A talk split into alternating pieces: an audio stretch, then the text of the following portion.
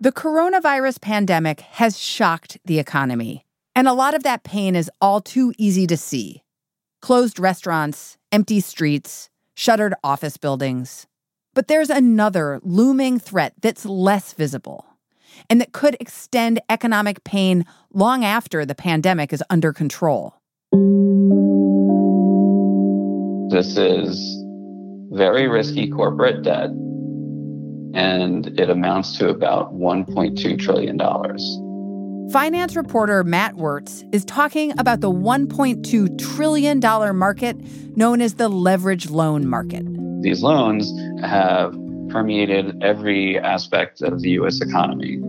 So, like when you fly on an American Airlines plane, that's a plane that has in part been financed by a leverage loan. When you use Reynolds Wrap, that was in part financed by a leverage buyout. You know, when you go to a casino, like most of the casinos in this country, it has financed its growth by borrowing in the leveraged loan market.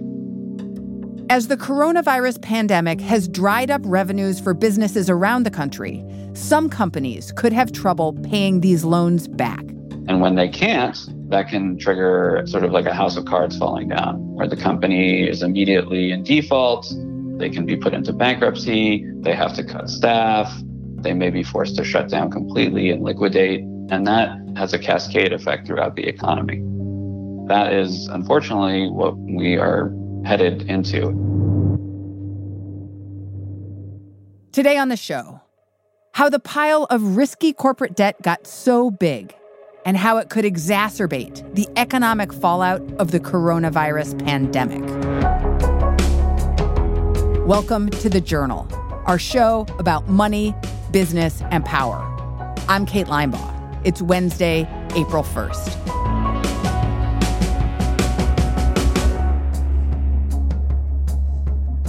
When a company wants to expand its business or acquire another company, one tool they can lean on is a so called leveraged loan.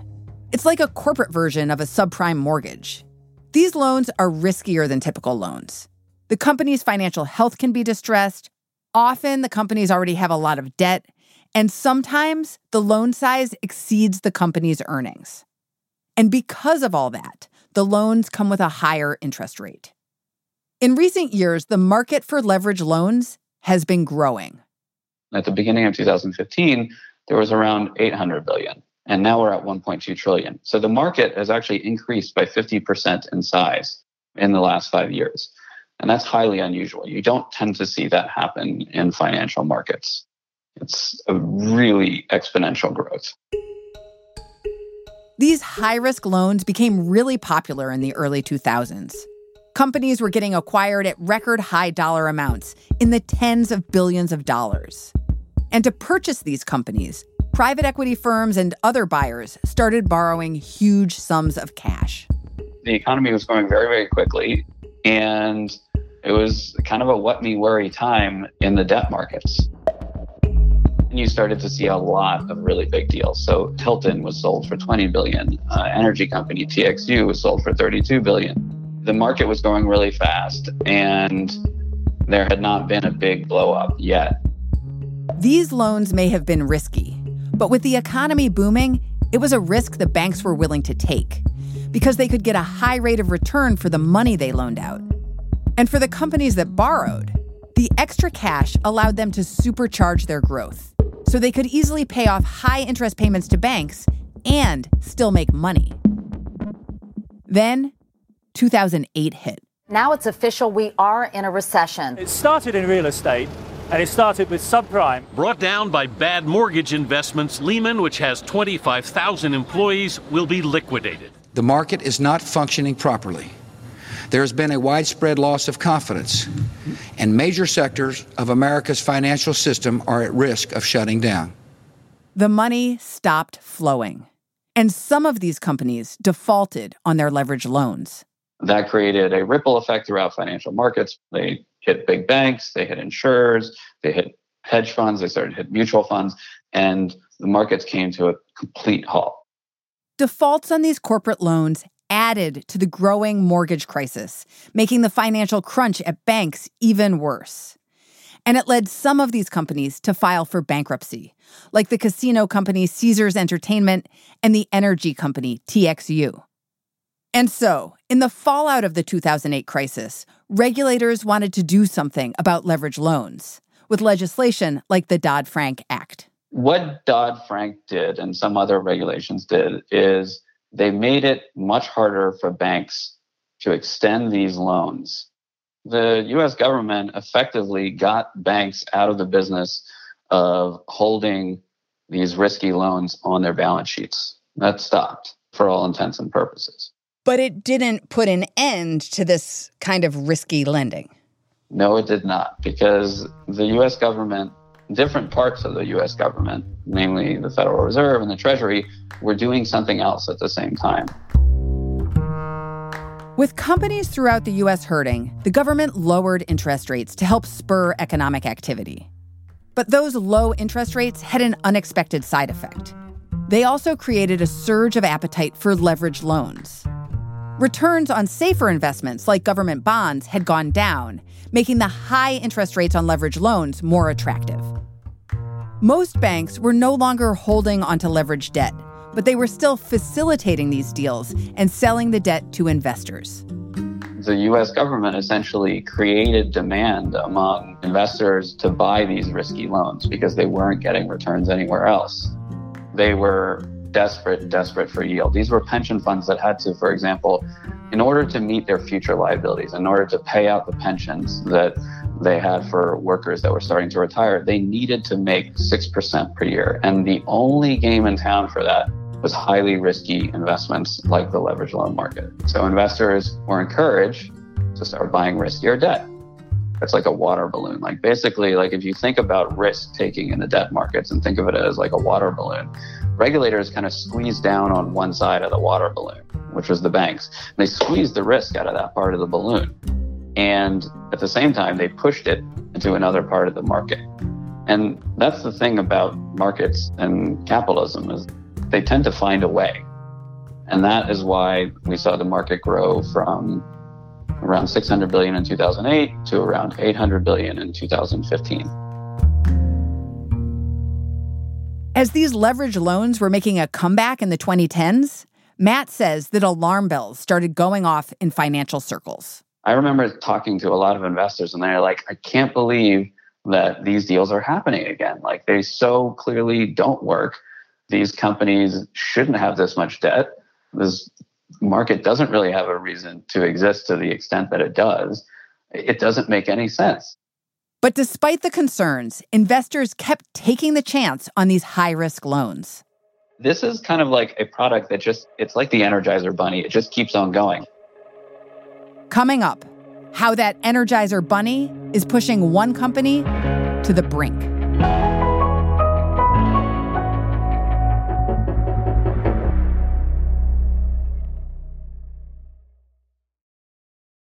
What is dedication? People ask, how your children learn how to ride a bike and you didn't? I just created an environment where they taught themselves, and all I had to do was be there. That's dedication. Visit fatherhood.gov to hear more. Brought to you by the U.S. Department of Health and Human Services and the Ad Council. Welcome back.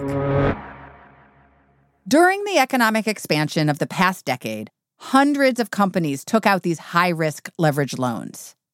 And now, the shock from the coronavirus pandemic shows just how vulnerable many of these businesses are. Like one company that Matt's been following, Cirque du Soleil.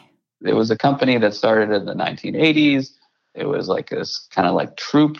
They did street performances. Eventually, they started having a real show. They started to tour. I remember going to see Cirque du Soleil for the first time in the 90s and being kind of amazed and like, you know, this was not like any circus I had ever seen before. You know, it's kind of glitzy, it's a little higher end. So they became worldwide famous and they started making a lot of money. As Cirque du Soleil started making more money, they also began to expand. They have standing performances in Las Vegas. They have performances in Macau. They have performances at Disney World. And of course, they're on Broadway, they're in London, they're everywhere. And In 2015, the founder makes a decision to sell his company for about $1.5 billion, which is pretty good for an enterprise that started out as like a bunch of people busking on the streets. A couple of private equity firms came in to buy Cirque du Soleil, borrowing hundreds of millions of dollars to do it. Under its new ownership, Cirque du Soleil was doing well, bringing in more money than the interest payments on the loans. In other words, those big loans were paying off. Cirque du Soleil kept expanding, acquiring other performance companies like the Blue Man Group. And to do that, the company borrowed even more money. Now their debt is starting to get into the range where it's a little bit concerning. And so the rates that they have to pay go up. By 2020, Cirque du Soleil had borrowed about $900 million, which helped it grow into a company that employed 4,000 people worldwide. But then the coronavirus outbreak became a global pandemic. And within a couple of weeks, their business goes from booming to zero. They're not filling up. In some cases, they're not getting any attendees. And the company announces that they have to stop all of their shows. So they don't have any revenue to pay their staff. They don't have any revenue to pay their suppliers. And incidentally, they don't have any revenue coming in to pay their investors. And so investors are beginning to worry they won't get their money back. Moody's Investor Service, which is one of the largest credit rating services in the world, says because of the coronavirus and the impact that it's had on Cirque du Soleil's business, we are downgrading them to CA, what CA means is that the company is either in default or it's very soon going to be into default. Cirque du Soleil, which declined to comment, has been especially hard hit by this global pandemic because it relies on tourism and big audiences to make money. But there are currently about 1,400 other companies holding these risky leveraged loans. And many are also facing financial trouble as the pandemic spreads. The expectation is from analysts that the cumulative default rate is going to be in this cycle around 30%. So you apply 30% to 1,400 companies and you end up with somewhere between 400 and 500 companies that are going to default. As those companies inch closer to default, the impact could reverberate throughout the economy.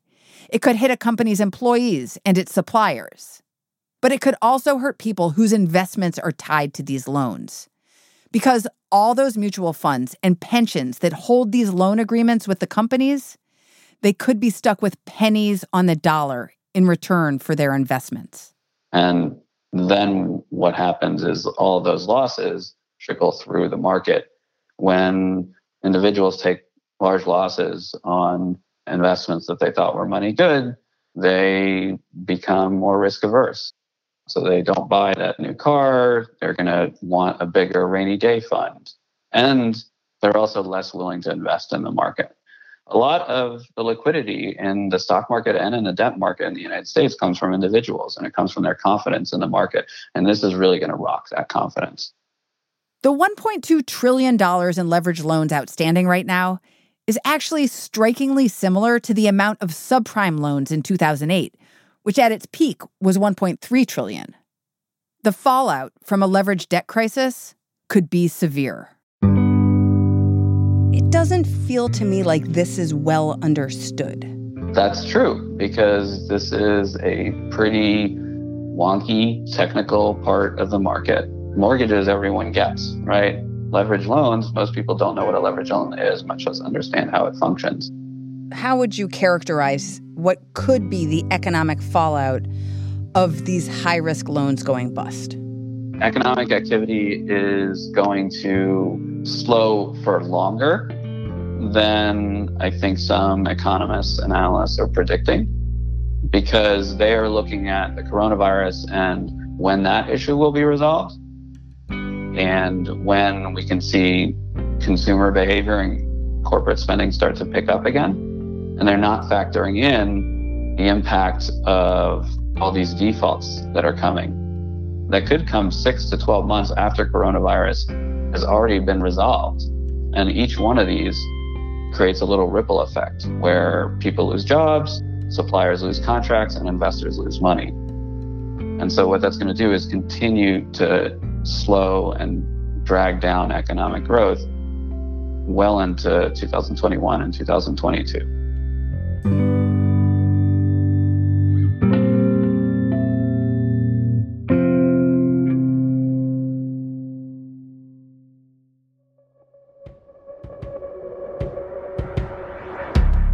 That's all for today, Wednesday, April 1st. The Journal is a co production of Gimlet and the Wall Street Journal. Special thanks to Nick Timiraos for his reporting on this story. Thanks for listening. See you tomorrow.